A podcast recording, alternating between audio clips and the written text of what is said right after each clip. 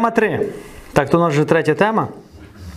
Найвищий авторитет Слово Боже. Найвищий авторитет це Слово Боже.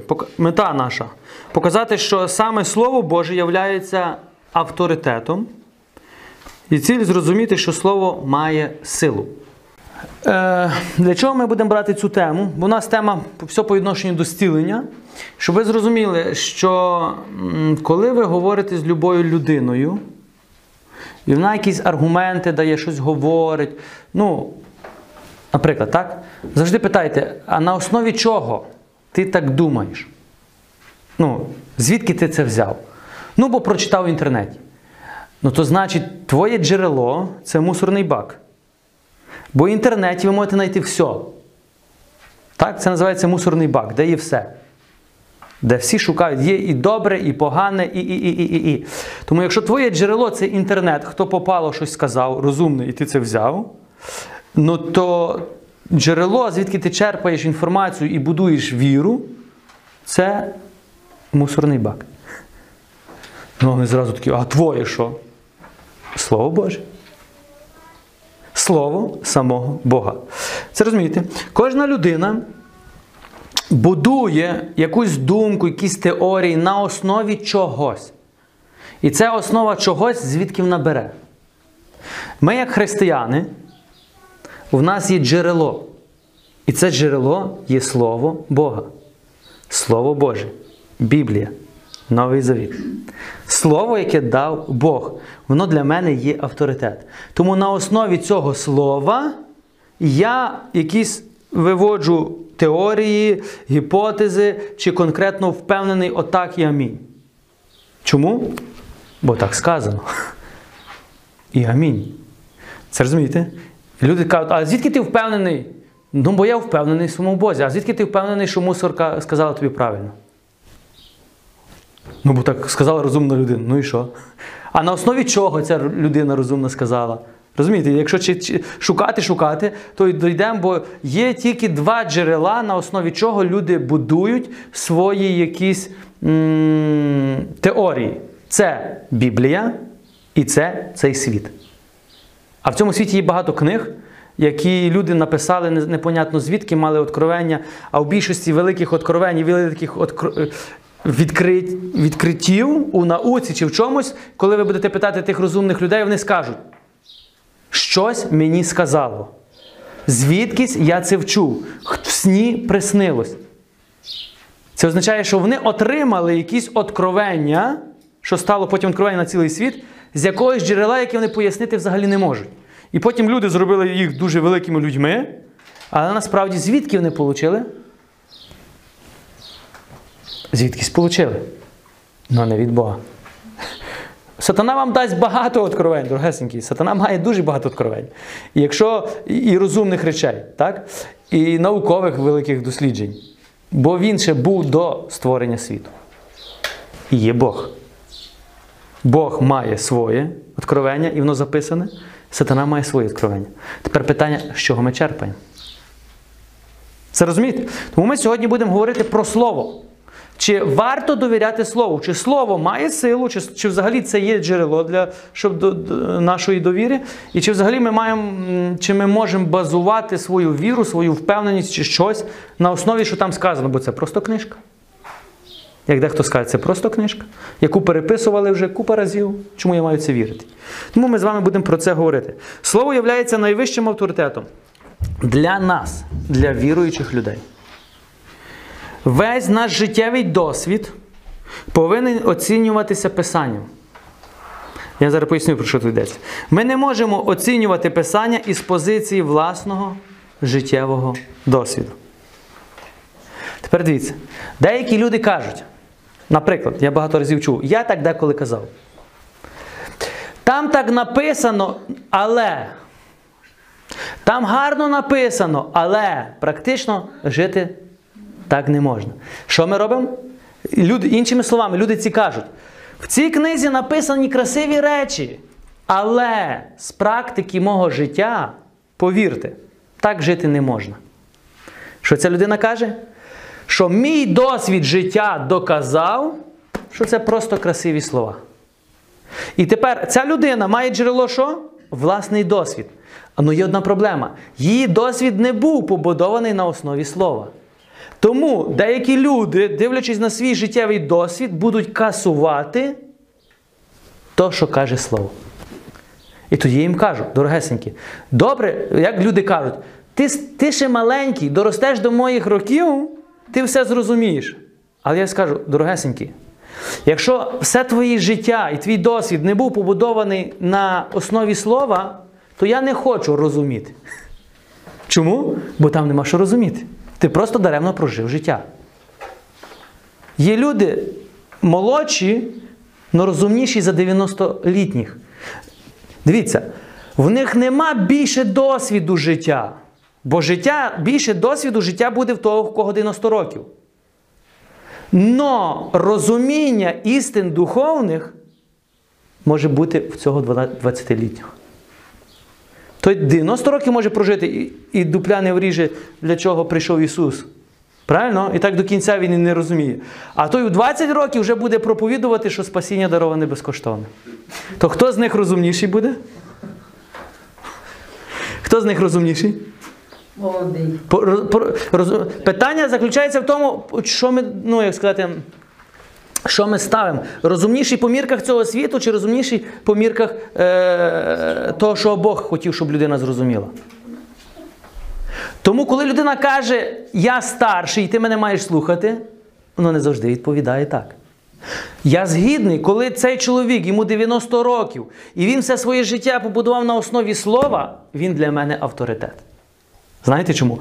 Плюс в нього є життєвий досвід, який побудований на основі слова. Тому 90 років він побудував життя на основі слова, то повірте, в нього є що навчитися. І ми таких людей називаємо мудреці, старці або люди, які дійсно прожили в Бозі. Но більшість старців поняття про Бога не мають. І бабусів. Ви це розумієте?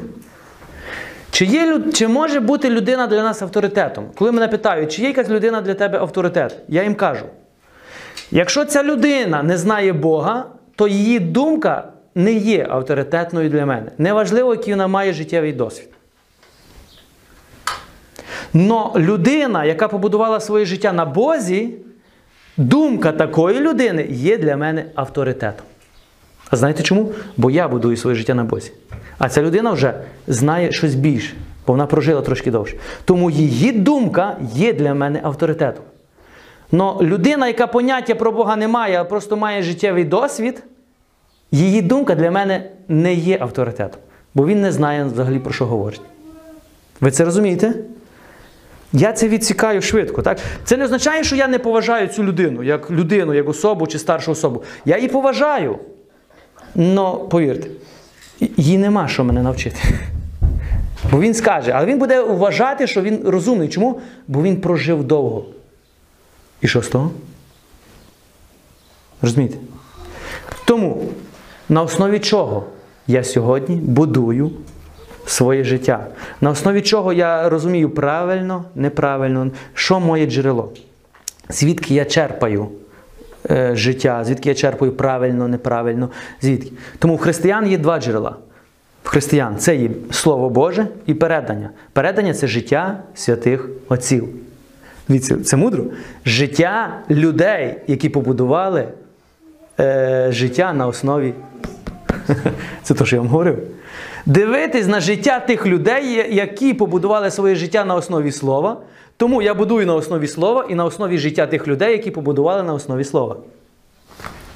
Все просто. Подивіться на життя Павла, Петра, Івана, Якова і всіх апостолів. І вчора ми дивились на життя Косми, Дем'яна. Якщо ми, я вам буду говорити, це люди, які побудували своє життя на основі Слова Божого. Тому у нас є джерела. У нас багато джерел є в наших церквах, наприклад, так? Але стандартний християнин сьогодні в нашій, м, нашому світі, він будує своє життя і свою віру на основі мусора. Він взагалі не впевнений, чи взагалі для чого я маю це читати. Ну, не там, де й жили ті святі, це було 2000 років тому, ну зовсім інший світ зараз. І це християни такі твердження говорять, це навіть не невіруючі. Тоді, як задати їм логічне питання, а що ваша основа? На чому ти стоїш? Основа є атеїзм, раціоналізм або якісь інші якісь течії, які не суперечать. Тому це тяжко назвати християнством. Добре. Слово Боже назавжди твердо стоїть на небі, а ми маємо утвердити його на землі. Бо, Слово Боже утверджене назавжди. Ми з вами прочитаємо. А ми з вами маємо покликані утверджувати це слово тут, на землі. Псалом 119. Це найбільший псалом в книзі Біблії, який говорить про слово. 89, 92 вірш. По віки, Господи, слово Твоє твердо стоїть на небі. Від роду й до роду Твоя правда, Ти укріпив землю, і вона стоїть твердо. За Твоїми присудами усе стоїть сьогодні, усе, бо Тобі служить. Якби закон, якби закон твій та не був відрадою моєю, я був би вже загинув у моєму горі. Хто це пише? Давид. Цар Давид пише, тепер дивіться, 89-й вірш. По віки, Господи, Слово Твоє твердо стоїть на небі. І ми зараз хочемо, щоб ви зараз, зараз е, ми дещо з вами розглянули. Слово Боже каже, що по віки Слово Твоє твердо стоїть. Тепер дивіться, Слово ніколи не міняється. Бог сказав і амінь. Далі що? Те, що Слово говорить сьогодні, воно буде говорити через 100, 200, 1000, 2000 років. То саме чи ні?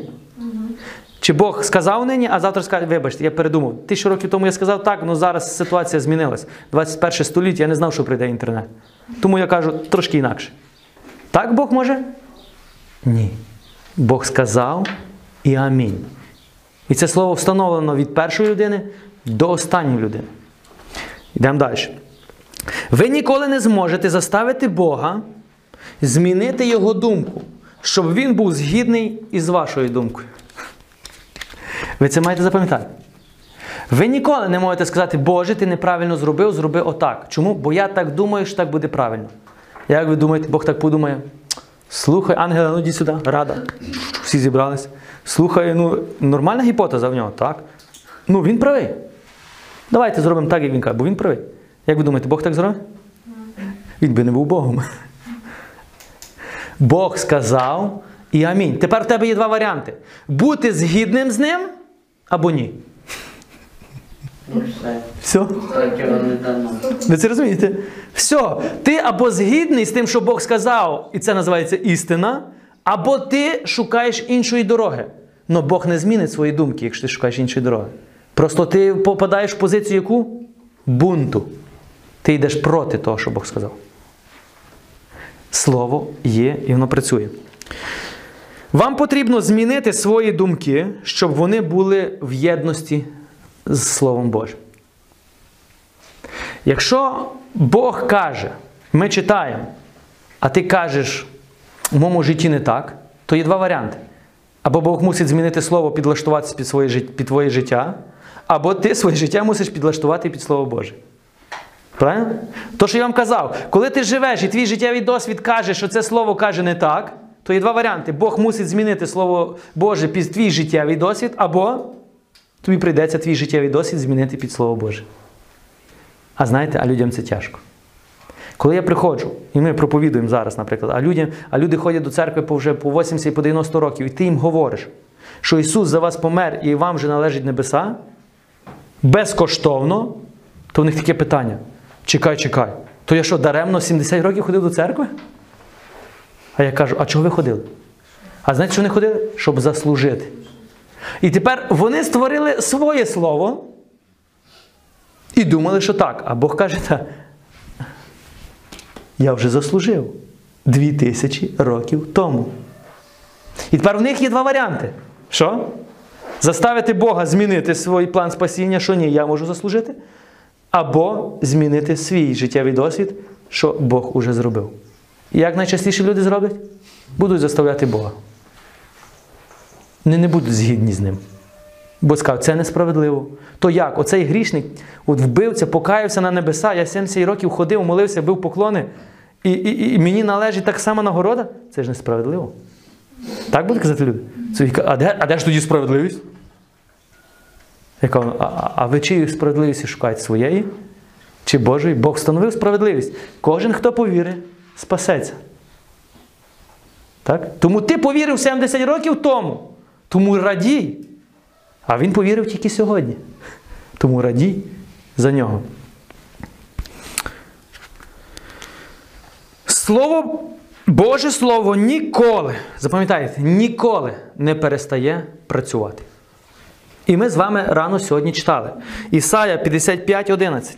Отак і моє слово, що виходить у мене з уст, не повертається до мене. Порожнім. Але чинить те, що я хочу, довершує те, за, е, за чим я його вислав. Тепер давайте розберемо. Бог каже: отак і моє слово, яке вийшло з моїх уст, воно до мене не повернеться порожнім. Воно вийшло з конкретною ціллю. І воно повернеться тільки тоді, коли виконає те, заради чого я його послав. Коли Бог слова на вітер не кидає. Якщо Бог сказав, і амінь. Ви це розумієте? І тепер мене дивують християни, які кажуть, я цьому не вірю. То виходить, що Бог просто даремно сказав це. Так? То значить не християни. Ні, це означає, що для них Боже Слово не є авторитетом. Для них не є Бог авторитетом. Якщо Бог не є авторитетом, то всі його слова тим більше не є авторитетом, правильно? Якщо, то, що я вам сказав, якщо людина для мене не є авторитетом, то її слова для мене тим більше не є авторитетом. Ну, коли людина для мене є авторитет, то все, що би він не сказав, воно є для мене авторитет. Просто. Ви це розумієте? Так само з Богом. Якщо Бог мені не авторитет, то, то чого я маю слухати його?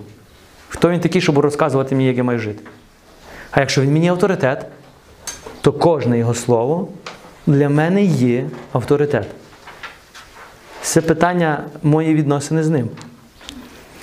Моє слово, що вийшло, він каже, не повернеться, поки не виконає те, що, е, для чого я послав. Ісус є. Ісус прийшов виконати то, заради чого Бог його послав. Ісус вернувся до Отця, коли? Коли виконав все, що Отець сказав йому виконати. Слово. Слово стало тілом і оселилося між нами. І ми славу Його бачили. Євангелія від Івана, перша глава. Слово прийшло виконати то, заради чого Отець послав. Тепер ви бачите, все функціонує, якщо Бог сказав і амінь. Амінь це означає слово нехай так буде. Значить, під сумнів ніхто не кидає, бо воно діє. Добре, тепер давайте вернемось до научного підходу. До чого дійшла наука сьогодні? Можете подивитися на ті, я вам там написав, так?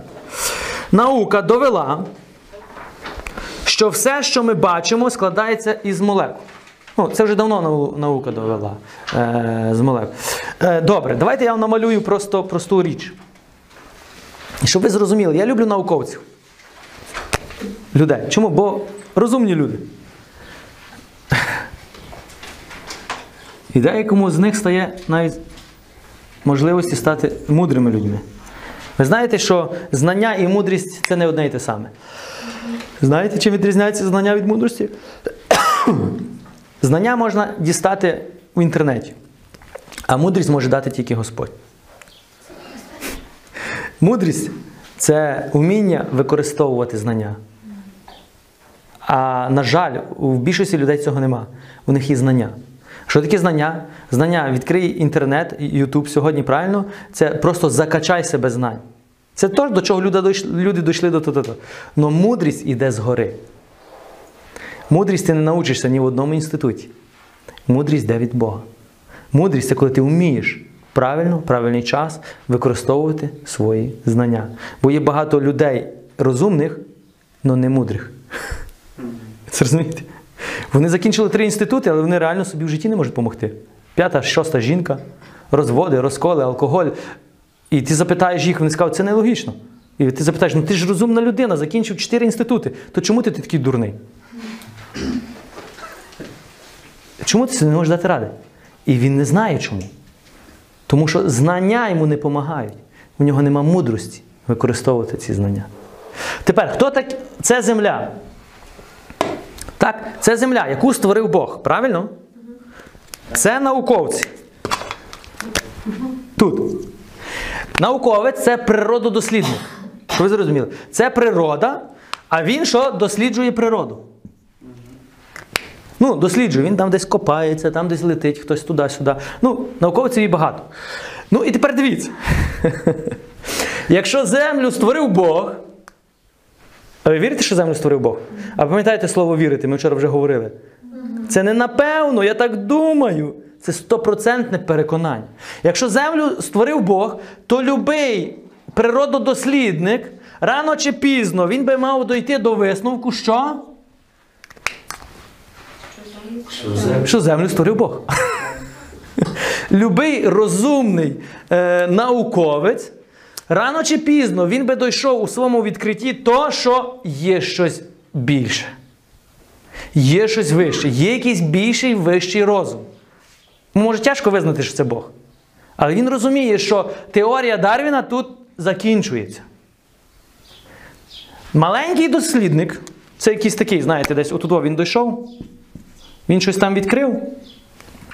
Тому один учений сказав, не пам'ятаю хто, що велика наука завжди приводить до Бога, а маленька наука відводить до Бога. Відводить від Бога.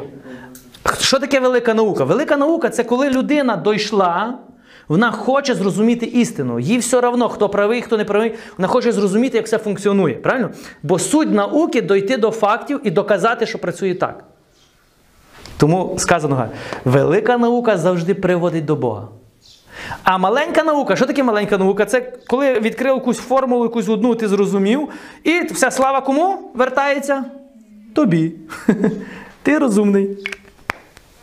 Тому ті люди найчастіше будуть атеїстами і скажуть: ми все знаємо, ми все зрозуміли. А насправді ви ще нічого не зрозуміли. Так, то, що апостол Павло пише до римлян, що замість того, щоб прославляти Бога, вони осуютились у своєму розумі. Замість того, щоб визнати, що Творець це створив, вони що? Запаморочились, думаючи, що так зробили з розума Бога. Тому любий науковець рано чи пізно має дійти до того, визнати, що землю створив Бог. При умові, якщо землю створив Бог. Питання: землю створив Бог? То люба наука по-любому на 100% має дійти до цього рішення. У любій галузі. Інакше не може бути. Ви це розумієте? Бо нема двох моментів. Тому сьогодні я вам розказав чуть-чуть про науку. До- Про науковців, які дійшли до цього висновку, що землю створив Бог. Через природодослідження. Через факти. Добре, давайте ми подивимося. Поговоримо про це. Наукова підхід, науковий підхід. Наука довела, що все, що ми бачимо, складається з молекул. Молекули, в свою чергу, складаються із протонів, нейронів, а вони із ще менших частин, менші на ще менші, які називаються кварки. І вони, в свою чергу, ще ті кварки поділяються ще на дві частини, ще на дві маленькі частини. Точніше, все, з чого складається. Е, дуже гарне відео було. На... Є у нас вже кинули на Є? Сьогодні? О, ми сьогодні подивимося. Ми сьогодні покажемо класне відео. Дуже класне відео, яке покаже вам велич... всю величність Бога. Слухайте, ми тепер були на реколекції, нам як показали. То, що я вам говорю, це просто є відео. Ну, набагато вас щось не подумаю, щоб це зараз зробити. Тепер дивіться, щоб ви зрозуміли, я хочу, щоб ви зрозуміли одне. Все, що ви бачите, все складається з молекул. Ви це розумієте? І всі згідні з цим. Так?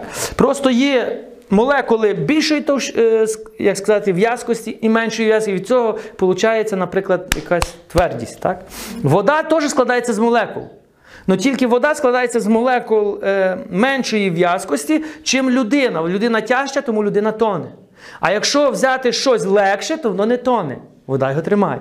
Тому з науки практично можна пояснити все. Тому деякі розумні ці перше, що казали, що це є віра, ми сьогодні можемо пояснити з точки зору науки. Це, це зони таких о, е, розумних людей, які з себе зробили богів. Ну, оці люди скажуть, ну не все так просто. Бог це все давно розказав. Просто ми малесенькі тільки дотепер тепер дійшли і думаємо, що Бога не треба, бо ми дійшли. І це все розказано де? У Біблії. Просто ми, деколи, коли читаючи Біблію, навіть і поняття не мали, що воно стосується оцього. Розумієте, коли ми читали Старий Завіт, ми і поняття не мали, що воно означає. Тому сьогодні, коли нау- наукові дослідження відкривають якісь досліди, ми кажемо, Боже, да то все написано. Ще 6 тисяч років Бог нам це казав, тільки ми не розуміли. І ми зараз з вами це побачимо. Найменша молекула, найменший, е, найменша частичка, з чого все складається, е, є таке поняття теорія вибуху. Знаєте, що світ виник з теорії вибуху. І католицька церква, наприклад, підтримує цю теорію. А знаєте чому? Бо так і було. Но поняття вибуху для атеїстів і поняття вибуху для віруючих трошки є інак, різниця. Чому? Питання, що спричинило вибух? Завжди буде остання кінцева мета. Ну, не там кажуть, там то, там то. Все супер. Що до того було? Що змусило спричинити з нічого все, що ми сьогодні бачимо. Ми вам покажемо відео. Все, що ви бачите, це просто захватує, е, як ти, ти просто не розумієш, як. І тепер питання, що це є? І науковці сьогодні дійшли, що оця найменша частичка, з чого все складається, е, оці кварки або самі менші, оці, м, якщо розщепити е, молекулу, наприклад, протони, нейрони, е, кванти, то, то, то, то, саме менше, це є, воно складається з двох частин. І це називається звук. Звук. І цей звук складається з двох: це хвиля, вібрація і ще щось там, наприклад, є. Звук. Уявляєте собі, з цього, з цього, можна сказати, з цього всього все почалось. Но питання заключається відкрите. Хто звільнив цей звук? Да, голос, хто сказав, так? Хтось мусив це звільнити, звідки воно появилося. Розумієте? Бо все потім почало творитись. І ми зараз з вами побачимо. І звук це слово. Слово з чого ми говоримо? Складається? Звуків. Слово. Наука до цього дійшла. Хтось звільнив слово. Одні кажуть, це інопланетяни, ще хтось там. то. Ну, бо для них джерело це не Біблія, правильно? Тому ясно, що вони свої теорії якісь мусять. Мавпа, певне, там сказала якась з космоса. Ну, не знаю, хто там. Але це те, із чого все почалось формуватись. Оцей самий вибух почався із одного слова. І Біблія про це говорить. Біблія про це говорить. І ми з вами прочитаємо книга буття 1.3. Бог це говорить ще на початку всього.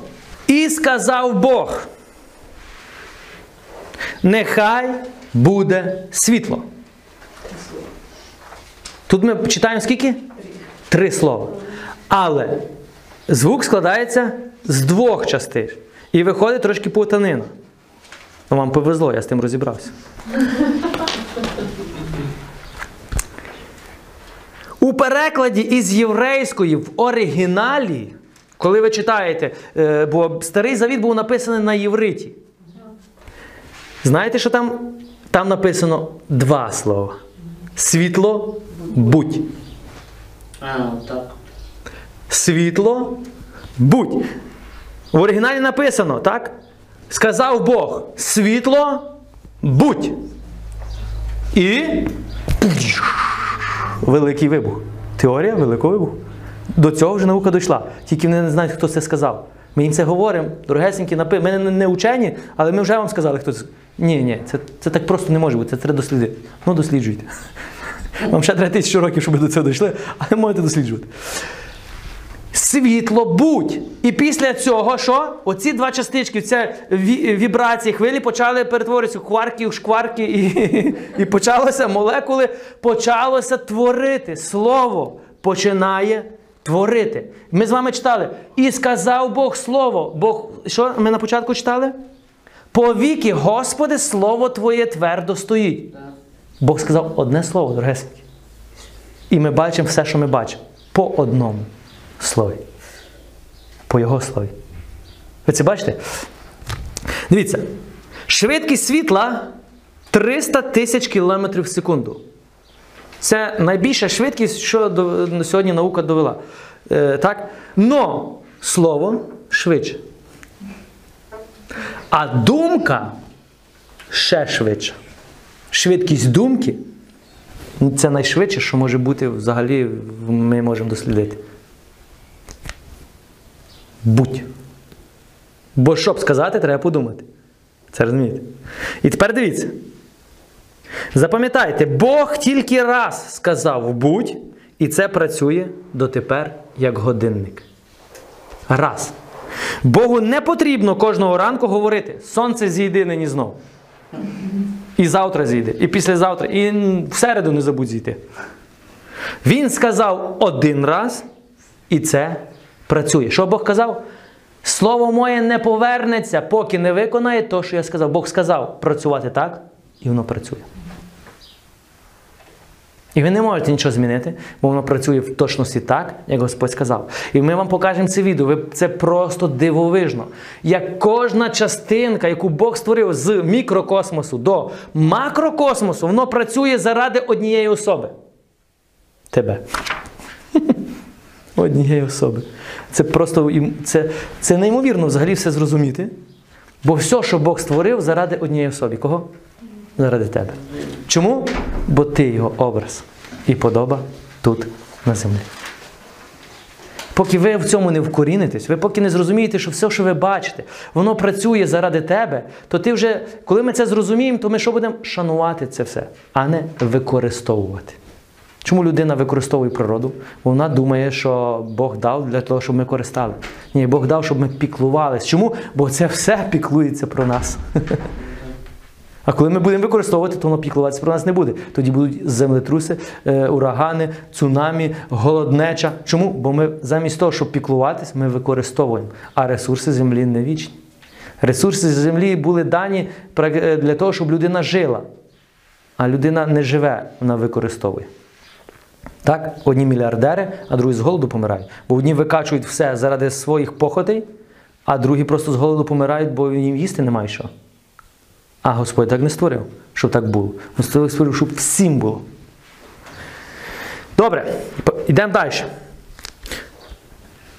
Слово незмінне. Якщо Бог сказав, значить так і є. Богу не потрібно говорити кожної окремої людини. Дивіться, по відношенню до зцілення. Богу не потрібно говорити до кожної окремої людини, будь зцілений. Він сказав раз, і це вже завершений факт.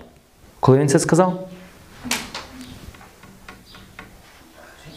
Богу не потрібно казати кожен день до іншої людини, я тобі сьогодні прощаю гріхи.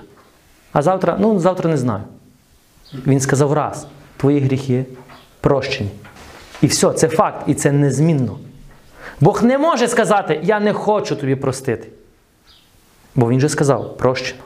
Ви це розумієте? По відношенню до зцілення, Бог не може сказати, сьогодні не хочу тебе зцілити, нема настрою. Бог сказав, зцілений. І це факт. Це факт. Ісус зробив і амінь. І це вже на, на все людство і до кінця віку. Ви це розумієте? Але це тільки для тих людей, у кого авторитет слово. А коли я не поставлю свій, ну, для мене авторитет щось інше, не слово, ну тоді у нас буде тисячу теорій, якихось своїх. І коли, і коли ми скажемо, звідки ти це взагалі взяв? Ну, бо той сказав, а звідки той взяв? Ну, бо той сказав. І так ти не дійдеш до кінця. То для чого шукати BBC, якщо є джерело? Йдемо далі. Слово має силу вбити або дати життя. Ви знаєте, що ми одним словом. Ісус про це говорив, пам'ятаєте? Якщо ти сказав дурак, ти вбив людину. Сказав одне слово. Ісус каже, ти просто не розумієш силу слова. Слово призводить до життя, або слово призводить до, до смерті. Одне слово.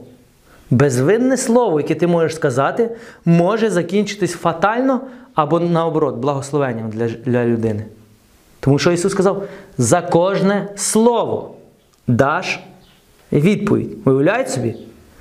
Це велике благословення з одної сторони. мати слово. А що, а що м, Яків казав? Про язик? Що хто язиком? Що любого звіра людина може приборкати, але свій язик не може. Це означає, що вона використовує цю благодать, яку Бог дав, щоб вбивати. Ну, язиком, що вона говорить? Слова. Вона вбиває. Тому що Ісус сказав, за це даш відповідь, за кожне слово. Тепер дивіться, а давайте наоборот, ми можемо будувати, ми можемо благословляти, ми можемо людей назідати, ми можемо людей стіляти, ми можемо через слово приходить е, спасіння. Бо ніхто не буде проповідувати, людина не повірить. Через слово приходить звільнення, через слово приходить зцілення, через слово приходить благословення. Слово. Ви ніколи не задумались? Через слово. Нема слів, нема нічого. Бог так створив, що все діє через слово.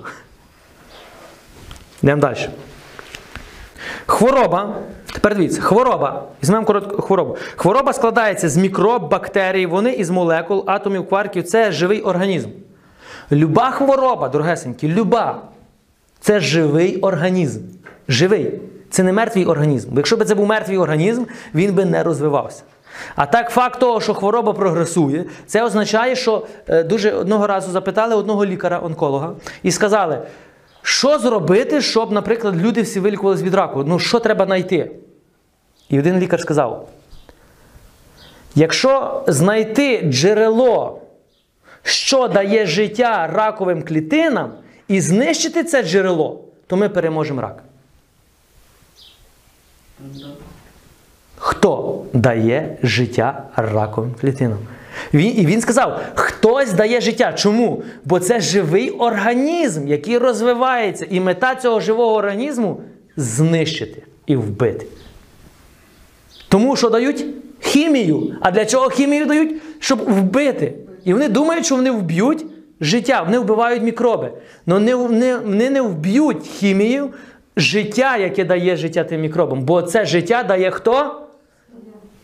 Духовний світ. Це життя йде з духовного, це дух стоїть за цим. Ви це розумієте? Тому ніякими, тому ця хвороба називається сьогодні в світі яка?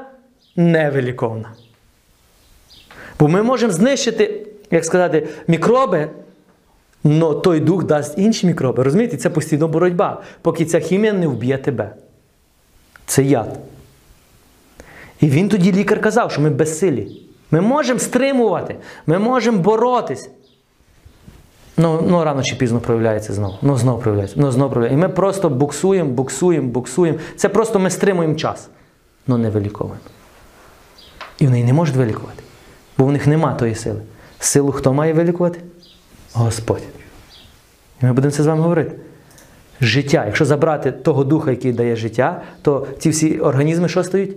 Мертвими. А мертві вони вже не роз- розвивають. А якщо вони стають мертвими, то ваш організм сам їх уже переборить.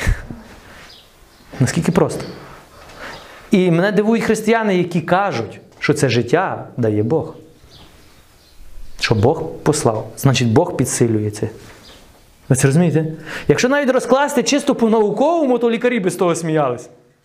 Атеїсти без цього сміялись. Ну, ну ви кажете, Бог ваш добрий по, відношенню до того, що робиться хвороба, тут ніякого добра нема, правильно?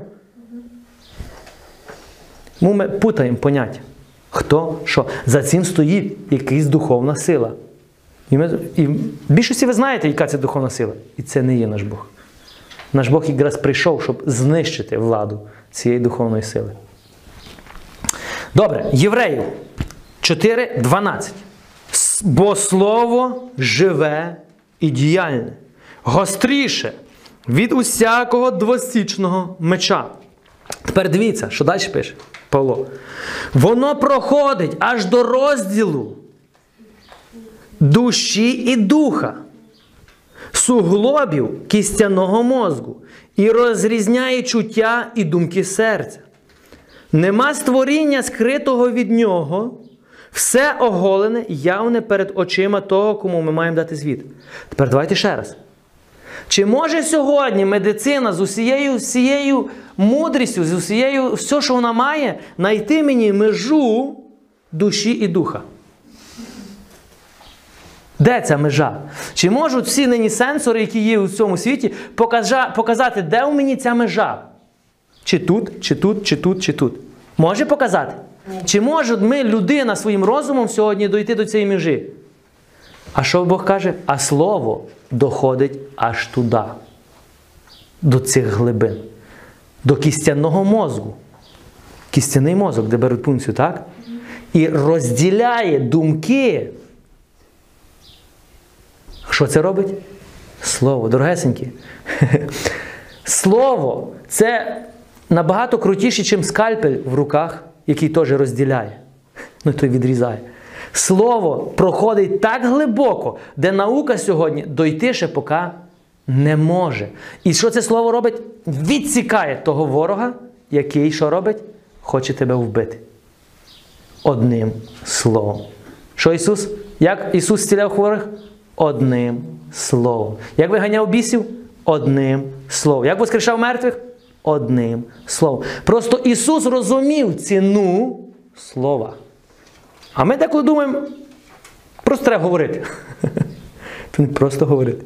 Треба розуміти ціну слова. Коли ми зрозуміємо ціну слова, то ми не будемо кидати слова на вітер.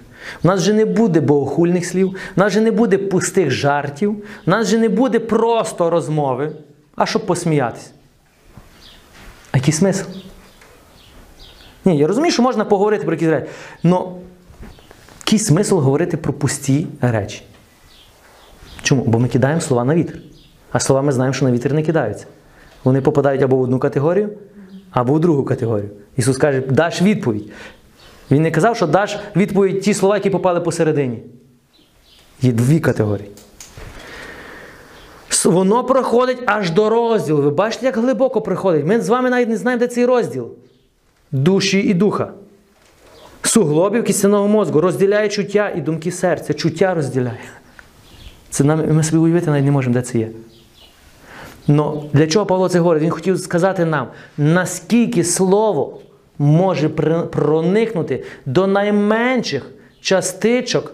Дивіться, щоб ви зрозуміли, наскільки слово є як лікувальне, так будуюче, так і руйнуюче. А якщо ми тепер уявіть собі, якщо слово так глибоко входить у твої найпотаємніші або найглибші частини, а тепер давайте розберемо, якщо це слово благословення, а якщо це слово прокляття, входить воно теж? Так. Входить. Тому Ісус сказав, якщо ти сказав дурак, ти вбив. Чому? Бо це слово увійшло дуже глибоко, і воно зробить з цією людиною те, що ти сказав. Тому ти будеш винуватий за смерть цієї людини. І ми деколи кажемо, то це просто слова. Та в цьому весь суть. Що це слова, а слова мають силу. І вони ти запустив цю силу, не розуміючи. І за цю, не, як сказати, за це нерозуміння даш відповідь. Бо коли би ти розумів, ти будував, а не розумієш, тому руйнуєш. Щось ви задумались? Вже ніхто не хоче говорити. Слово живе діяльне, воно діє. Дивіться, слово діяльне, воно працює, воно робить. Що воно робить, каже Бог? Воно робить те, що я сказав робити. Коли ми молимось за хворого, будь зцілений. Тепер що Бог каже? Слово тепер, я звільнив слово зцілення, воно до мене не повернеться, поки не зробить того, для чого я його звільнив. А для чого я його звільнив? Щоб знищити того ворога, який нищить дитину Божу. Рак, наприклад. Що це є називається? Віра. Сказав, каже Ісус, і вір, що буде так, як ти сказав. Не сумнівайся. Господь нас, Ісус нас це вчив по одному слову. Ми ще будемо це розбирати далі, як Ісус по одному слову. Я маю усвідомити, кожен з нас має усвідомити силу слова. Тоді не буде слів на вітер. Кожне слово має силу, немає нейтральних слів. Або благословення, або прокляття. Якщо я я просто сказав, то ми просто ще не розуміємо. Ісус каже за кожне слово. Кожне. Уявляйте собі, уявіть собі, скільки вам років? А тепер уявіть собі, за скільки, е, скільки ми слів сказали за день, за місяць, за рік, а за всі наші роки. А тепер Ісус каже, за кожне слово. І нам стає вже страшно. Тому треба що завжди робити? Попросити Бога прощення. Боже, прости мене за ті слова, які я казав, не розуміючи. І що Бог каже? Попросив прощено. Ну сьогодні пильнуй свій язик. Тож, що Яків каже? Обуздай його і говори благословення. Івана 6,63. Деколи на початку треба і так. Просто одна проблема, думки ще не, зак... не- не заклеїмо скотчем. Немає ж такого скотчу, щоб міг думки заклеїти. Добре. Івана 6,63. Івангелія від Івана. Оживлює дух. Тіло ж не допомагає ні в чому. Дух ті слова, що я вимовив до вас, вони життя. Про що Ісус каже? Дух ті слова, які я говорив до вас, вони і життя. Слово це слово дає життя. Тому Євангелія, Слово Боже це життя, яке дає життя.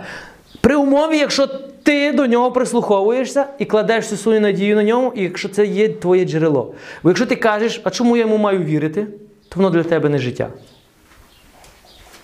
Чому? Бо ти не приймаєш це життя. Ви це розумієте? Ісус каже, слово, слово, яке я сказав, це не просто слово, що говорять люди. За ним стоїть духовна сила. Дух Святий, який призводить до життя. От чому Слово Боже каже, що Бог глупотою проповіді вирішив спасти світ. Що таке глупота проповідь? Я просто вам говорю, що Бог вас любить, але є гріх, але Ісус помер за, за твій гріх, ти повірив в Ісуса і ти спасений. І інші кажуть, і так просто. Амінь. Добре, що ви так зрозуміли. Навіть простіше, чим ти думаєш. Ця глупота. Ну, у, у людей розумних цього світу вони кажуть, та це, це дурість. Слава Богу, що ви зрозуміли. Бог оцією дурістю вирішив спасти світ. Вони просто не розуміють, що Бог вирішив словом спасти світ. Слово стало тіло, слово віддало життя. І по слові сьогодні люди спасаються. По слові, віруючи в слово, яке померло за них. Просто ті люди думають, які вони думають, що вони дуже розумні, але насправді вони, вони не мудрі. Бо щоб це зрозуміти, треба мати Божу мудрість. Знання цього світу скаже. Ні, це щось, це, не, це, не, це дуже просто. А це свідчення, що це люди ходять поки за розумом, за знаннями. але у них нема ще Божої мудрості. Бо тільки Бог може це відкрити. Святий Дух тільки може це відкрити. Тепер що? Бог як вирішив спасти людей? Словом. Це просто. Бог звільнив слово, Бог все зробив, і тепер по слові. Тепер що Бог нам сказав? Ідіть, і що робити? Звільняйте слово. Про слово. І нехай вірять в слово. Ну, слово це в Ісуса, щоб ви зрозуміли. І вони будуть спасені. І так просто? Так, так просто. То чому ніхто нічого не робить? Бо всі шукають якоїсь великої глибини. А де шукають? В цьому світі. Велика глибина є в Бога, який відкриває. І каже Яків, кому бракує з вас мудрості? Вам бракує мудрості? Підніміть руку, кому бракує мудрості? Та не всі, ні, підніміть руку. Кому бракує мудрості? А що, ви ще не просили? Ну, в мене вже є, я просив. А як вам ще бракує, то Яків каже: попросіть Бога, і Бог дає кожному. Все просто, попроси, зараз він дасть. Ти прийми. А, в чому мудрість заключається? Бо в деяких людей мудрість заключається, щоб постійно просити. Мудрість заключається, відкрий Біблію, постав своє життя на ній і живи так, як воно сказала. Тоді ти вже мудрий. Бо е, книга Сирах каже: мудрість це страх, початок мудрості це страх Господній. А що страх Господній? Це початок мудрості, це коли ти зненавидиш зло. Оце початок мудрості. А коли ти зненавидиш зло, починаючи від думок і слів. Тоді ти вже мудро поводишся. Ви це розумієте? Тоді видно, котра людина поводиться мудро, а яка людина поводиться за знаннями. Мудрість йде звідси. Мудрість йде згори. Знання йде з світу. І воно обмежено цим світом. Мудрість Божа не обмежена ні часом, ні віком, нічим. Тому Яків хоче, щоб у нас була така мудрість. І в нас вже з вами є. Ми з вами це будемо говорити. У нас вже є ця мудрість. Коли вона прийшла? В той момент, коли ми повірили. Просто ми не знаємо, що вона у нас є. Добре. Ісус говорить, що Слово це дух і життя. Римлян 8.2. Бо закон духа, життя у Христі Ісусі визволив тебе від закону гріха і смерті. Це є дуже сильний вірш. Тут розказано про духовні закони. Закон духа, що дає життя в Христі Ісусі, визволив тебе від закону гріха і смерті. І ми бачимо тут два закони. Павло описує два закони. Перший закон це закон духа і життя, а другий це закон гріха і смерті. Це означає, що над тобою діють два закони. Но питання, в якому ти законі будеш знаходитися. Тепер, що Ісус сказав? Ті слова, що я до вас сказав, це слова життя. Слово, яке Бог говорить, це закон духа і життя. Нема слова, ти в якому законі? Гріха і смерті. Чи є третій закон? Нема. Ти або будуєш своє життя на основі джерела духа і життя, або джерела гріха і смерті. Нема іншого закону. І тепер що Павло каже? Закон духа і життя у Христі Ісусі визволив тебе. З чого визволив? Закону гріха і смерті. Тепер візьмемо конкретну хворобу. Ми вже з вами говорили, так? Хвороба діє на основі якого закону? То, що дає життя, чи то, що забирає життя? Добре, простіше скажу, щоб ви зрозуміли. Е, Діє на основі, воно приводить до життя чи приводить до смерті, щоб ви простіше зрозуміли. Якщо призводить до смерті, то воно діє на основі закону гріха і смерті. Чому? Бо плід смерть. Все дуже просто. То хто за цим стоїть? Той, хто дає смерть. Хто? Бог? Бог дає життя. Смерть приходить від ворога. А тепер що Павло каже? Ісус Христос визволив тебе від цього закону. Бо до зустрічі з Ісусом ти був під законом гріха і смерті. Тому сатана робив з тобою все, що хотів, бо ти йому належав. Ну коли ти зустрівся, коли ти повірив в добру новину, так ми вчора з вами говорили, повірив в добру новину, так, увірував, охрестився, е, спа- прийняв спасіння, ту секунду ти був відсічений від цього закону. Тепер ти ж перенесений в інший закон. Життя, е, духа життя, е, яке дає життя. А це який закон? То при умові, якщо після спасіння оце слово стало для тебе авторитетом, що ти користаєшся з ним. Якщо ні, то ти далі перебуваєш. Ти знаєш, що Ісус спасений, спасений, а ти далі своє життя побудував на законі гріха і смерті. Ти далі черпаєш з науки цього світу. Ти не поміняв своє життя на основі слова і життя, яке приводить до життя. Так чи ні? Так. І ви можете проаналізувати все, які плоди призводять до життя, це від Бога, які призводять до руйнації, до це від закон гріха і смерті. Це Бог до цього взагалі нічого не має спільного. Є, так? Тепер дивіться, Павло каже: закон духа і життя сильніший від закона гріха і смерть. Ви мусите зрозуміти, закон духа і життя. Де він той закон духа і життя живе? В тобі. І він сильніший від закона гріха і смерті. Тому, коли ти приходиш до людини, яка хвора, ти знаєш, що хвороба зараз під законом яким? Гріха і смерті.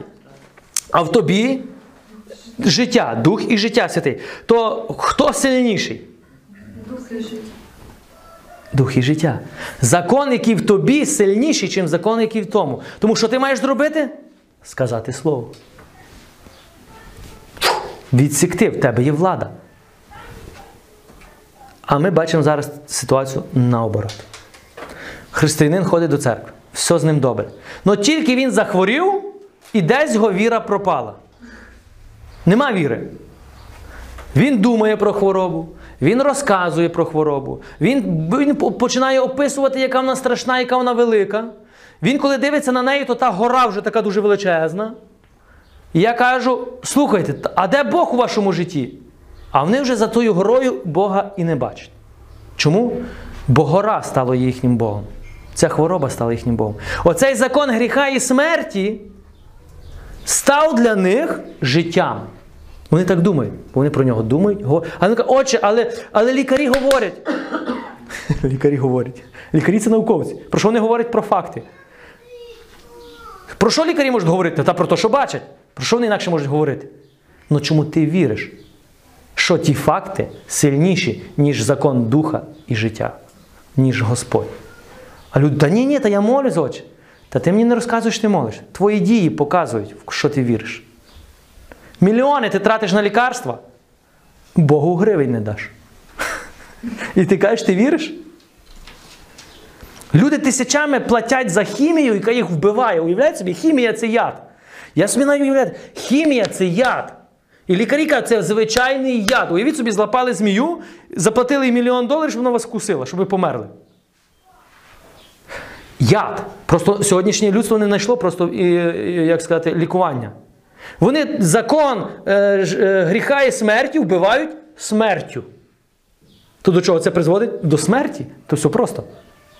В деяких випадках просто термін стає цей Довше. довший.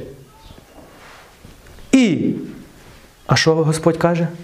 Я слово і життя. Моє слово проходить аж до розділу. Я сказав, і так стало. І тепер, і ти скажи таким людям, тепер дивіться, і коли ця людина віруюча, уявіть собі, реально віруюча людина захворіла, і він має, наприклад, йому сказали, що там за лікування треба 100 тисяч гривень. Він бере тих 100 тисяч гривень і дає на місіонерство. Все наоборот робить. На місіонерство. Для чого він це робить? Він доказує, що той, хто у ньому, сильніший, ніж той, хто в світі. Щоб ви сказали, це віруючий чи не віруючий? Віруючий.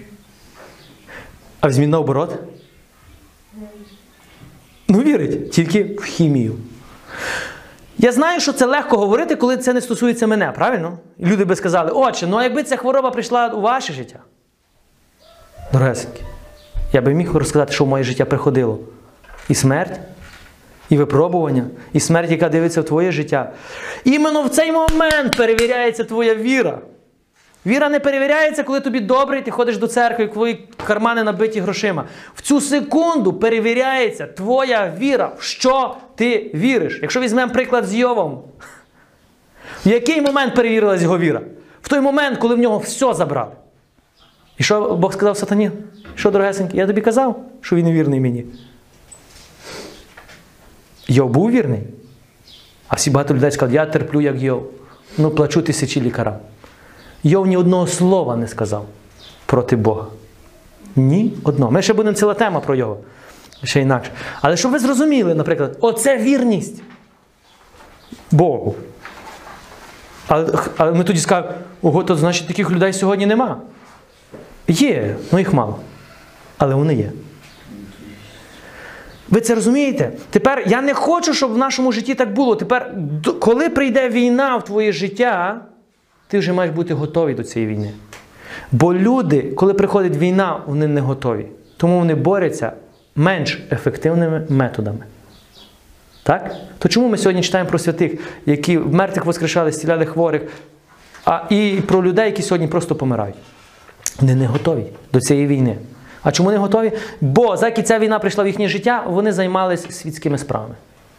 Жили, насолоджувалися, їли, пили, веселились. Прийшла хвороба і померли. От кінець їхнього красивого життя. Наприклад. Вони не поставили своє життя на основі джерела. А як поставили? На 100%. На 100% як тільки може бути. Ми маємо зрозуміти так, або Бог брехач, або Він говорить правду. Посередині нема. Якщо Бог брехач, не треба йому вірити. Якщо він говорить правду, то все відкиньте. Ну, зараз, як у вас все добре, все відкиньте, тренуйтесь. Бо коли прийде випробовування, коли ти знаєш, що Бог вірний, ти встоїш і ти переконаєшся, наскільки Бог вірний. А якщо прийшло випробовування, а ти не поставив життя своє, і ти переконаєшся, і, і скажеш, де той Бог? Я ходжу, молюсь. Ну питання не то, що ти робиш, питання, в що ти віриш. Ти робиш певні речі і хочеш за них щось отримати. Ну ти й не віриш, що получиш. Коли я говорю Слово Боже, то Святий Дух дає силу цьому Слову, щоб сталося так, як Слово каже. Що Ісус каже? Ісус це Слово, а Дух Святий це життя. Слово це дух і життя. Ісус це Слово, а Святий Дух це життя. Тому в повноті Ісус і Святий Дух. У нас живе Ісус, а Святий Дух, а Бог Отець, то в нас є закон Духа і життя. Ну, ми, ми визнаємо це, що так є, правильно? Чому? Ну, бо ми переконані, що так є. Ну, де результат? Тепер ви маєте бути не просто переконані на основі теології і богослов'я, що ви просто прочитали, а на основі живої віри. Була хвороба, помолився, нема. Атакує мене страх, мені дух життя виступив, нема. Пресвята Трійця. Як принцип дії Пресвятої Трійці? Бог Отець той, хто говорить, Бог Син, Слово, то, що викон, той, хто виконує. Бог Святий Дух це той, хто призводить в дію. Пам'ятаєте це? Дух і життя. Бог сказав Слово, і все стоїть по віки. Ісус зробив так, як і як, е, впровод, ну, проводив, так, як Отець сказав, а Святий Дух увів це в дію, що працює отак, інакше не може бути. І тепер Бог каже, цей закон живе у вас. Закон, яким Бог створив Всесвіт, все, що ми бачимо, є в мені. І Бог дав мені владу. Знаєте яку? Говорити. Говорити. Ви собі уявляєте, яка в нас є влада? Ми навіть собі уявити не можемо, яка в нас є влада, дана Богом нам. І плюс Бог не контролює нас. Він каже, робіть так, як знаєте. Я вас навчив, але даю вам використовувати цю владу. Тому Ісус сказав, будете відповідати. Отримуєте нагороду, якщо ви вміли використовувати, і отримуєте суд, якщо не вміли.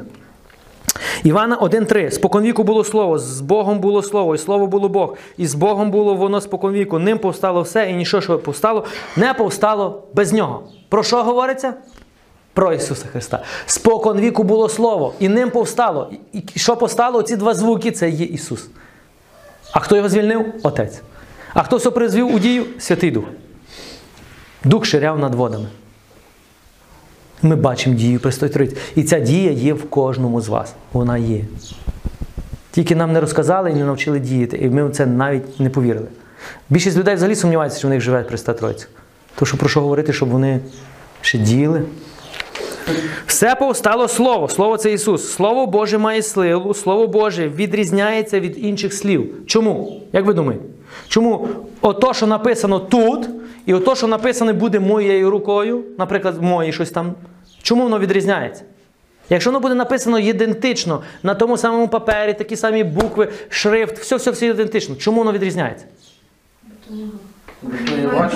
Бо за цим стоїть дух і життя, а за цим просто людські слова.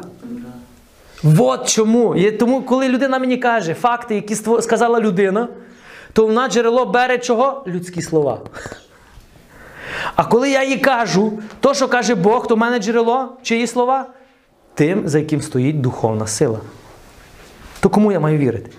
Я вам казав, два старці. Один, який просто прожив, а один, який положив своє життя на основі слова. То кому я з них маю вірити? Я приймаю рішення вірити тому. Бо я вже розумію дух, закон дух життя і закон життя і смерті. Ви це розумієте?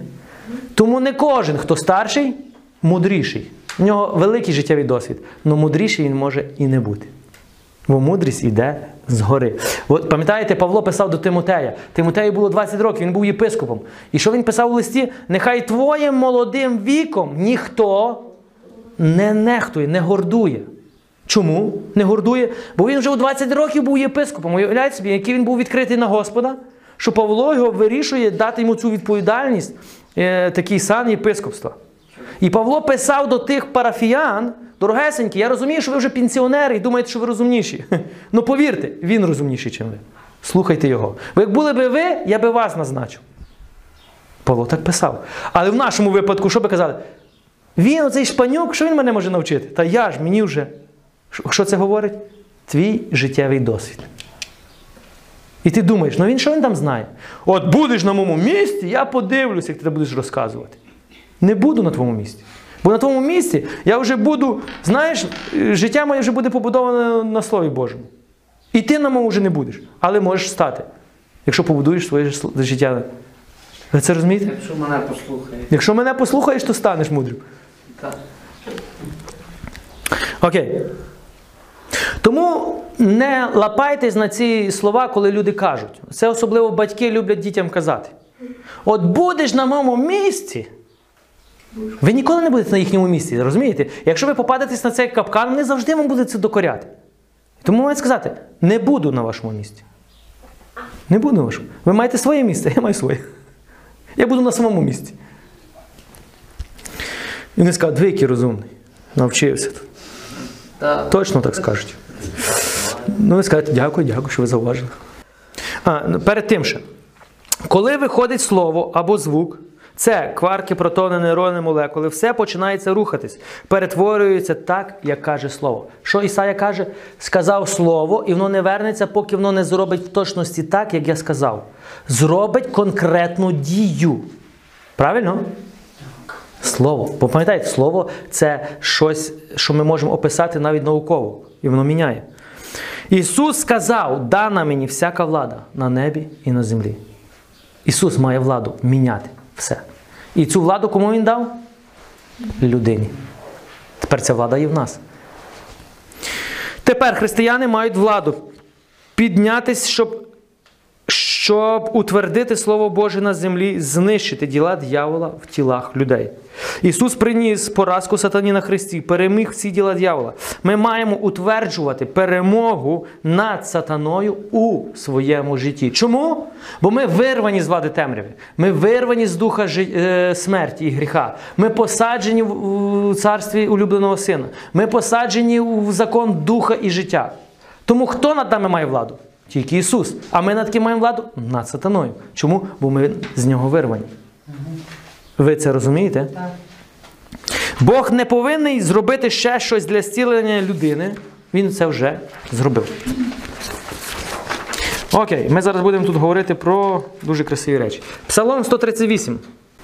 Упаду ниць перед Твоїм святим храмом і буду дякувати імені Твоєму за Твою милість, за Твою правду, бо Ти над усяке ім'я возвеличив Твоє Слово. Ще раз прочитаю вам. Упаду ниць перед Твоїм святим храмом, буду дякувати імені Твоєму за милість Твою і за правду Твою, бо Ти над усяке ім'я возвеличив. Що возвеличив? Слово.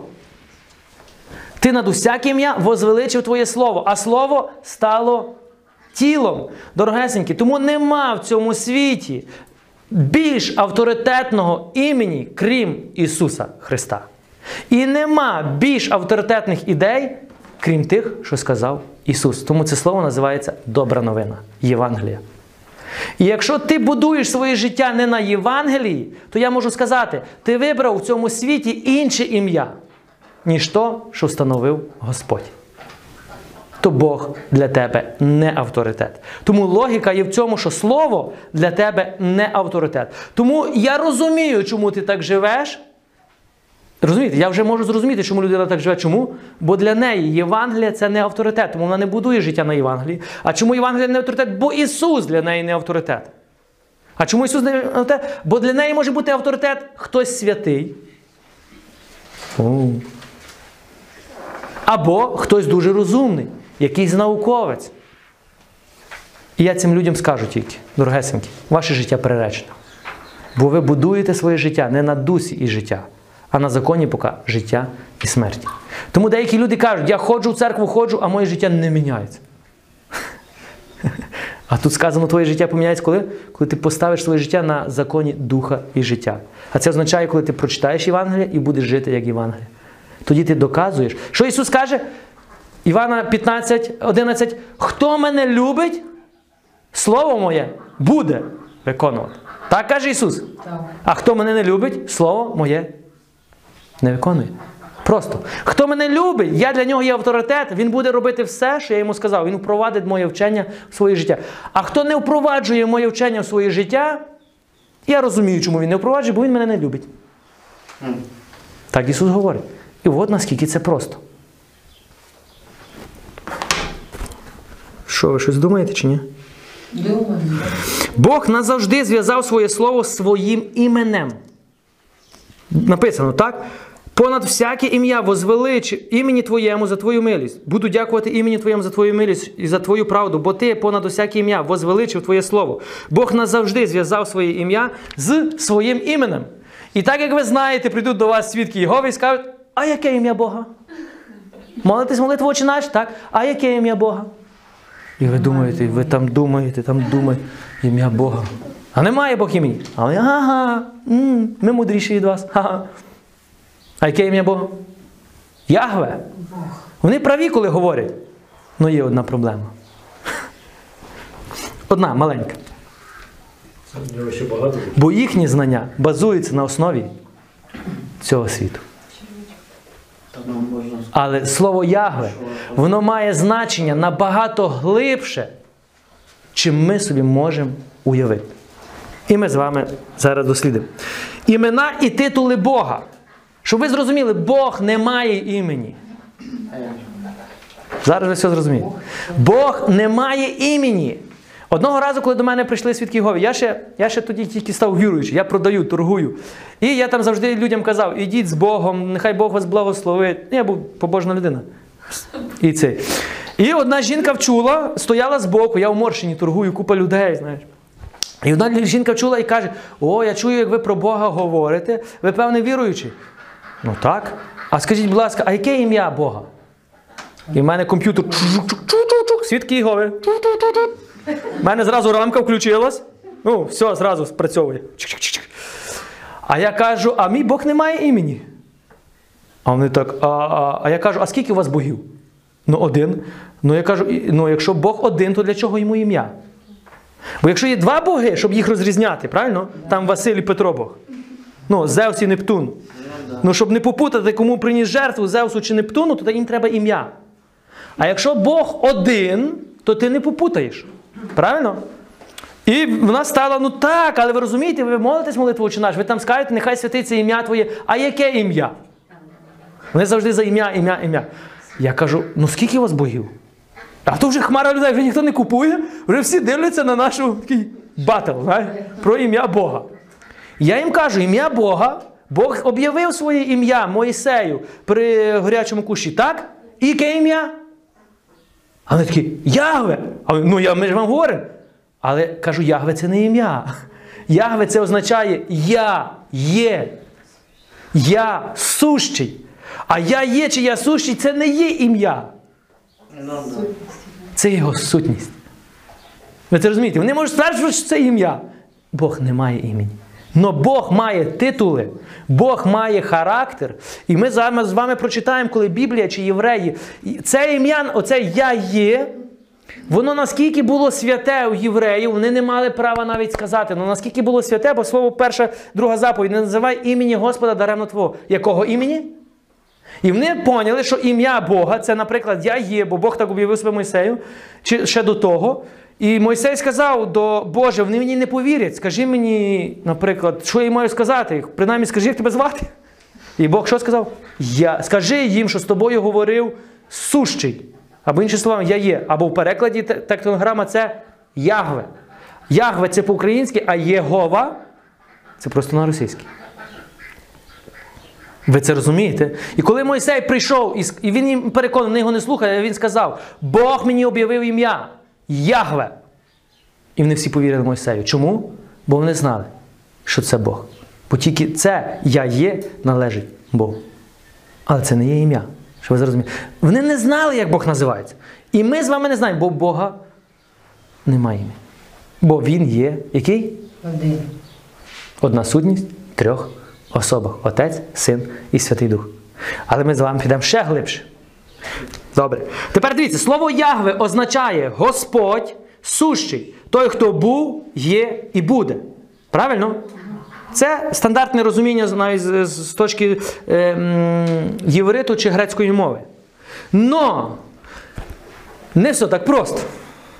Я мав один раз можливість чути науку по вивченні євриту. Кожна буква в євриті має своє значення. Не- ну, Дивіться, кожна буква в Україні вона є А, Б, В. Вона під собою нічого не має. Це пусті звуки. У євриті ні. Це жива мова. Кожна їхня буква це історія. Кожна їхня цифра це слова і історія. Ви це розумієте? Тому кожне ім'я, яке складається з букв, воно складає якесь значення. Але якщо розібрати кожну букву з точки зору цієї історії, воно має зовсім інше значення. І я був один момент, коли цей вчитель євриту розібрав оце слово Ягве. І знаєте, що вийшло? Знаєте, ви вже прочитали. Але я вам зараз прочитаю. Написано слово Ягве на євриті. Якщо кожну букву розібрати, воно виходить, знаєте як? Той, хто спасає через цвях. Ні, в мене є. Той, хто спасає через. Дорогесенькі. Ну, свідки його цього не знають, вони цього не визнають, бо вони не визнають Ісуса за Бога. Ягве. Той, хто уже в корені був призначений спасти людину через хрест. Оце вам ім'я Бога. Тому Ісус каже, хто бачив мене, бачив Отця. Бо я і Отець це одне. Ви це розумієте? Тому, коли вони кажуть, що слово ім'я Бога Єгова, то вони просто думають, що це, бо Єгова це прикладається як Господь, і воно всюди сказано так, так? І вони думають, що це просто Єгова. Ну, як ви підете ще глибше, вони скажуть, а, нас цього не учать. Ну ясно, що так, бо ви ж не вірите в ці речі, бо ви ж не вірите в Ісуса. Ви вірите в Ісуса як в сина, е, як в пророка, в хорошу, ідеальну моральну людину, яка говорила самі моральні слова. Ну вони не вірять, що Ісус це той самий Ягве. Це для них уже космос. Добре, йдемо далі. Які ще маємо імена або титули Бога? Адонай. Тепер дивіться, е, Ягве це було святе ім'я, і ізраїльський народ його не називав. Тому вони називали його по-іншому. Вони називали його Адонай, Елогім, Шадай, Еліон, Ель Саваоф. І тепер я вам кожне е, з цих характерів я вам описав, що це означає. Коли ми молимось, наприклад, так? Адонай, Саваоф. Адонай перекладається як Господь, владика, вседержитель. Так? Елогім Бог, Божество, єдиний справжній Бог. Коли ми слово кажемо Бог, найчастіше українською ми, ми кажемо слово Бог. А на євриті це означає Елогім. Ми постійно називаємо Елогім, бо це означає слово Бог. Це розумієте? І ми деколи думаємо, що ім'я Бога це Бог. Далі. Слово Шадай всемогутній, вседержитель. Еліон верхній, вишній, всевишній. Ель сила міць. Саваоф Господь воїнств. Господь воїнств. Дорогесенькі, і це не імена Бога, так як і Ягве. Це його титул, це його сутність. Це ще навіть не характер, бо знизу я зараз вам прочитаю характер це теж не імена. І вам трошки образ Бога, е, скажімо так, е, Елогіма розшириться. Ви це розумієте? Тому не бійтесь слова Ягве. Християни бояться слова Ягве або Єгова, бо чому? Бо це свідки Єгови говорять. А треба перше зрозуміти, що це означає, їм розказати. А навіть не старайтесь, бо вони шаблони. Туди, сюди. Нестандартні питання їх. Одного разу прийшли до нас свідки Єгови. Христя відкрила, а вони кажуть, ми учимо про Біблію. Христя каже, супер, і мій чоловік учить про Біблію. Заходіть. Вони такі, ну ні, ні, ми не зайдемо. Але ми вас запрошуємо там на. Вони, вони ж не святкують Воскресіння, вони святкують смерть Ісуса. Так, це в них, е, як сказати, віра смерті. Все, що заключається, це в них померли і амінь. І починається по колу знову. Ну, на жаль, у нас християни, у них теж така теорія смерті. Ісус тільки розп'ятий і амінь. Вони деколи ми нічим не відрізняють свідки Його. І, і вони приходять, і я чую цю розмову, я виходжу, вони нас запрошують. Я кажу, другесеньки, але це несправедливо. Ви нас запрошуєте і хочете, щоб ми прийшли. Так? Але ми вас запрошуємо, а ви не йдете. То чому я маю йти за вами, якщо ви не хочете зайти навіть на каву на чай поговорити? Оп, штопор. О, але ми на другий раз прийдемо. Добре, ми будемо чекати. Ну, знаєте, ми до вас не прийдемо, поки ви до нас не прийдете.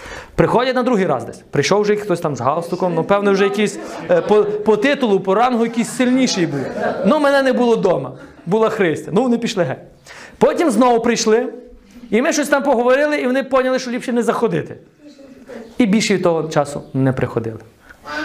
Коли вони бачать, що ти розумієшся трошки, вони з тобою справи не будуть мати. Чому? Бо їхнє знання обмежене. Но коли ти навіть не дотягаєш до цього рівню, який є в них, то вони візьмуть над тобою верх. Що Ісус сказав? Поки ви не перевершите митарів, так, не митарів, а цих фарисеїв, книжників, не увійдете, не перевершите навіть у знанні і в розуміння істини. Тому так само, поки ви не перевершите знання і знання Біблії, свідків Єговів, не увійдете на небеса. А вони знають її на пам'ять, строчать як станка. Ту-ту-ту-ту-ту.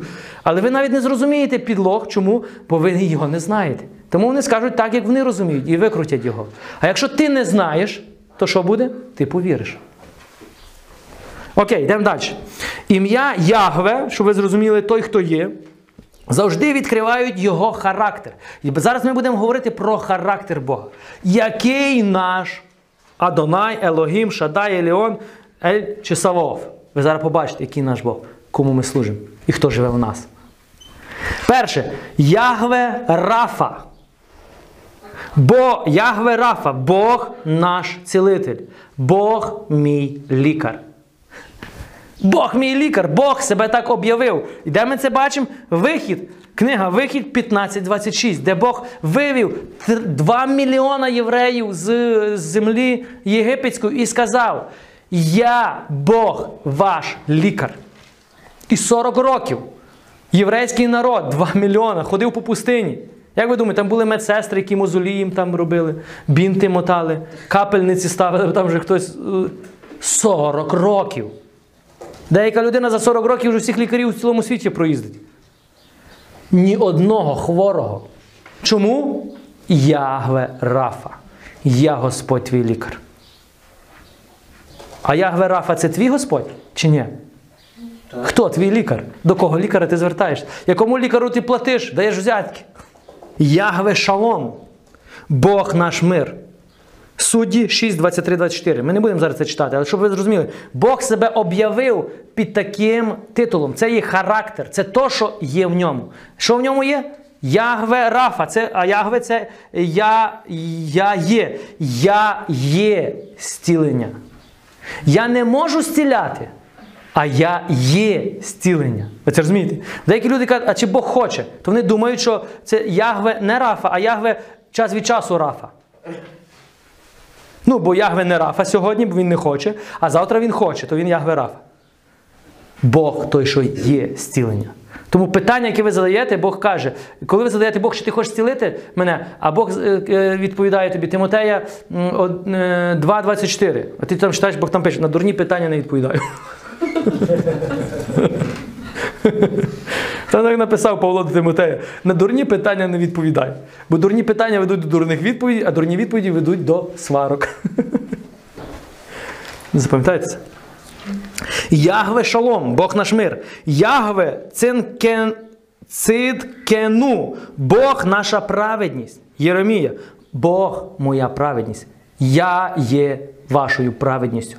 Я є вашою праведністю. Я забрав ваш гріх, а дав вам свою праведність. Бог моя праведність. Я не є праведником. Бог моя праведність, і тому я праведник. Так, це Ягве Цинкінду. Ягве Раах. Бог наш вождь, е, вождь, Бог наш пастир. Той, хто тебе забезпечує і водить. Це Ягве Раах. Я є твоє забезпечення, каже Бог. Далі. Ягве Іре, Бог наше забезпечення. Отут же конкретне Бог каже. Це я є твоє забезпечення. Я є той, хто тебе охороняє. Далі. Ягве Шамах, Бог наша присутність. Ягве Нісі, Бог наша перемога.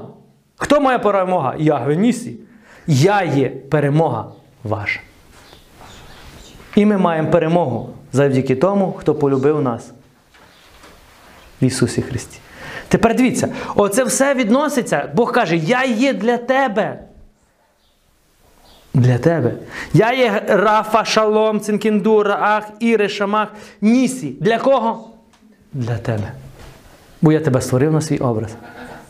І це мій характер. Тепер дивіться, це характер Бога. Оце наш Бог, дорогесенький. Це просто історія, я просто витягну. е, Це навіть невелике откровення, це дорогесеньке, це любий може дослідити. Але для більшість християн це буде космос уже. Узнати про такого Бога. Оце наш Господь. Оце наш Господь. І оцю повноту Ягве відкрив нам хто? Ісус Христос. Бо в ньому ми бачимо оці весь характер Бога. Тому каже Ісус, хто бачив мене, бачив Бога. Хто бачив мене, Ісуса, бачив Єгову. Бо я є Єгова. Коли запитали, пам'ятаєте, і, фарисеї запитали Ісуса, хто ти? Він що сказав? Я є. І вони взяли каміння, хотіли його вбити. Ну просто там написано Я є. І ми з вами так до кінця не розуміємо, що це означає. Але він сказав: Я Єгова. А для книжників, фарисеїв, все, це було в них, бо за це слово тільки. Хто, якби хтось сказав, він Єгова, його вбивали на місці. Вони запитали, хто ти? Він сказав, я Єгова. Все, їм зірвало кришу. Вони вже не бачили ні чудес, нічого. Але чому він так сказав? Та бо він ним і є. Ну да, по-другому. Ну, але це ми нині розуміємо. Я скажу по-другому, да? Щоб ви зрозуміли, так? Ісус це і є Ягве. А Яве це той, хто спасає через свях. Він каже: Моя ціль прийти вас спасти. Я є, був, є і буду. І коли ми звертаємось Христос посеред нас, ми що кажемо? Був, є і буде. Ми, на, на- ми говоримо суші. Або іншими словами, коли б ми казали Ісус посеред нас, ви б відповідали Ягве. Це то саме. Я кажу, Ісус посеред нас, а ти кажеш Ягве. І убилися.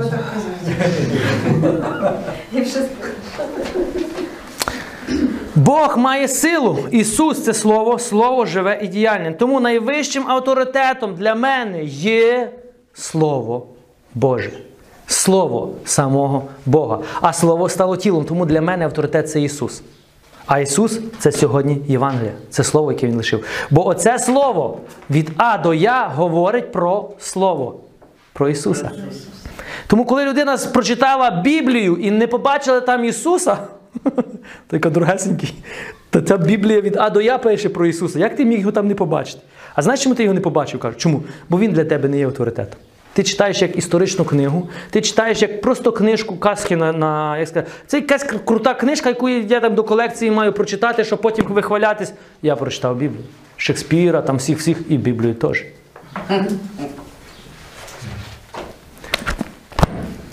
Питання знову. Задаємо вам питання, яке перше. Що твоє джерело? На основі чого ти будуєш своє життя? Що посієш? Все правильно.